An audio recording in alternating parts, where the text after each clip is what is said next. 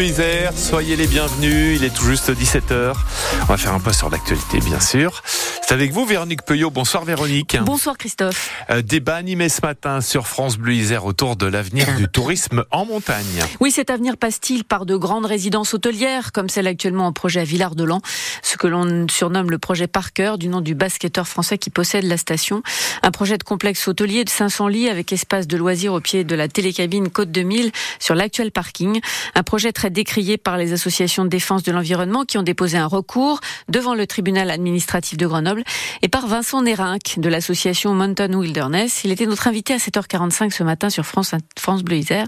Il demande l'arrêt des grands projets immobiliers en montagne. Montagne à vivre, c'est l'un de nos credos depuis le début de l'association. C'est d'ailleurs un terme qui est repris, euh, légèrement modifié, mais c'est des montagnes vivantes dans le rapport de, de, du député Joël Giraud, monsieur Montagne du gouvernement, mmh. qui est sorti euh, ce week-end, et dans lequel justement il préconise qu'on travaille à l'échelle des territoires sur l'avenir et sur la possibilité, la vivabilité, j'ai envie de dire, des territoires de montagne. Donc on, on partage les mêmes objectifs, mais on travaille pas au niveau de la station d'un projet immobilier, on travaille au niveau d'un territoire. Et ce qui est remarquable d'ailleurs euh, par rapport à votre question sur faut-il ou pas immobilier pour que les gens viennent, etc. Son rapport préconise, euh, je, je le cite, j'ai également demandé un moratoire sur tous les nouveaux programmes immobiliers. Il faut faire une pause dans les constructions et prendre le temps de réfléchir pour ne pas reproduire les mêmes erreurs que par le passé. Mmh. Trop souvent, l'immobilier a été le moteur économique euh, des stations. Là, il faut qu'on sorte de ça. Il faut qu'on travaille à des échelles beaucoup plus larges. Il faut qu'on travaille territoire. Vincent Nérinck, ce matin avec Théo Etch. De son côté, la présidente de la station de Villard-de-Lans, Marie-Sophie Obama, estime euh, que le projet est nécessaire pour l'avenir de la station. Avis partagé par le maire de Villard-de-Lans. Toutes les informations sur ce dossier sont à retrouver sur notre site francebleu.fr. Une manifestation en mémoire d'Alexis euh, Navalny aura lieu ce soir à 18h place Félix Poula à Grenoble. Elle est organisée par des ressortissants russes réfugiés en France, décédés vendredi dans un centre pénitentiaire de Sibérie dans des conditions que l'on ignore. Le corps du principal opposant à Vladimir Poutine n'a pas encore été rendu à sa famille. Son épouse accuse d'ailleurs Vladimir Poutine d'avoir tué son mari, euh, euh, donc Alexei Navalny, qui avait déjà failli mourir empoisonné en 2020 par les services secrets russes. Il était âgé de 47 ans et il dénonçait depuis plusieurs années la corruption des élites du pays. Samedi, lors d'un concert à Las Vegas, le groupe U2 a rendu aussi hommage à l'opposant russe. Bono, le chanteur, a fait un discours en sa mémoire et a même incité le public à scander son nom.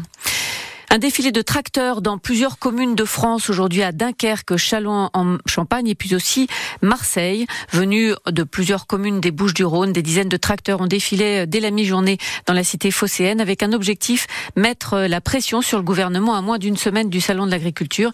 Ils réclament, ces agriculteurs, la mise en application euh, rapide des promesses faites lors des barrages. Euh, demain, euh, Emmanuel Macron doit recevoir à l'Elysée les principaux syndicats agricoles, à savoir la FNSEA et les jeunes agriculteurs.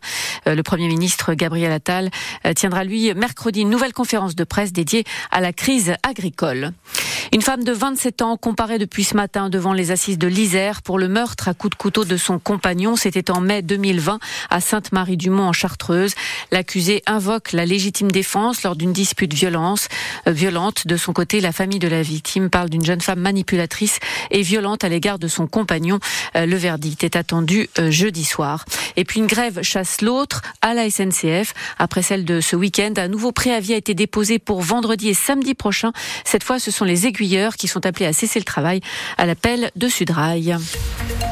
La météo avec vous, Christophe. Alors demain, on reste sur du sec. Bonnes vacances, et si c'est le cas, ce sera du beau temps. Sauf qu'on peut avoir une mer de nuages un peu plus présente sur une bonne moitié nord et ouest du département. À partir de Grenoble, on pourrait avoir quand même quelques beaux moments de soleil, mais euh, c'est vrai que sur Vienne, Bourgoin-Jallieu, ça devrait rester en tout cas sous les nuages. Dans l'après-midi, les températures, on a attendu 11 à 13 degrés en pleine, 13 à Grenoble, 12 degrés à Vienne, 11 degrés à Bourgoin-Jallieu. Et on attend entre 5 et 7 degrés pour euh, les 1000 mètres d'altitude, par exemple, Villard-de-Lans. Mais globalement, ça reste lumineux demain.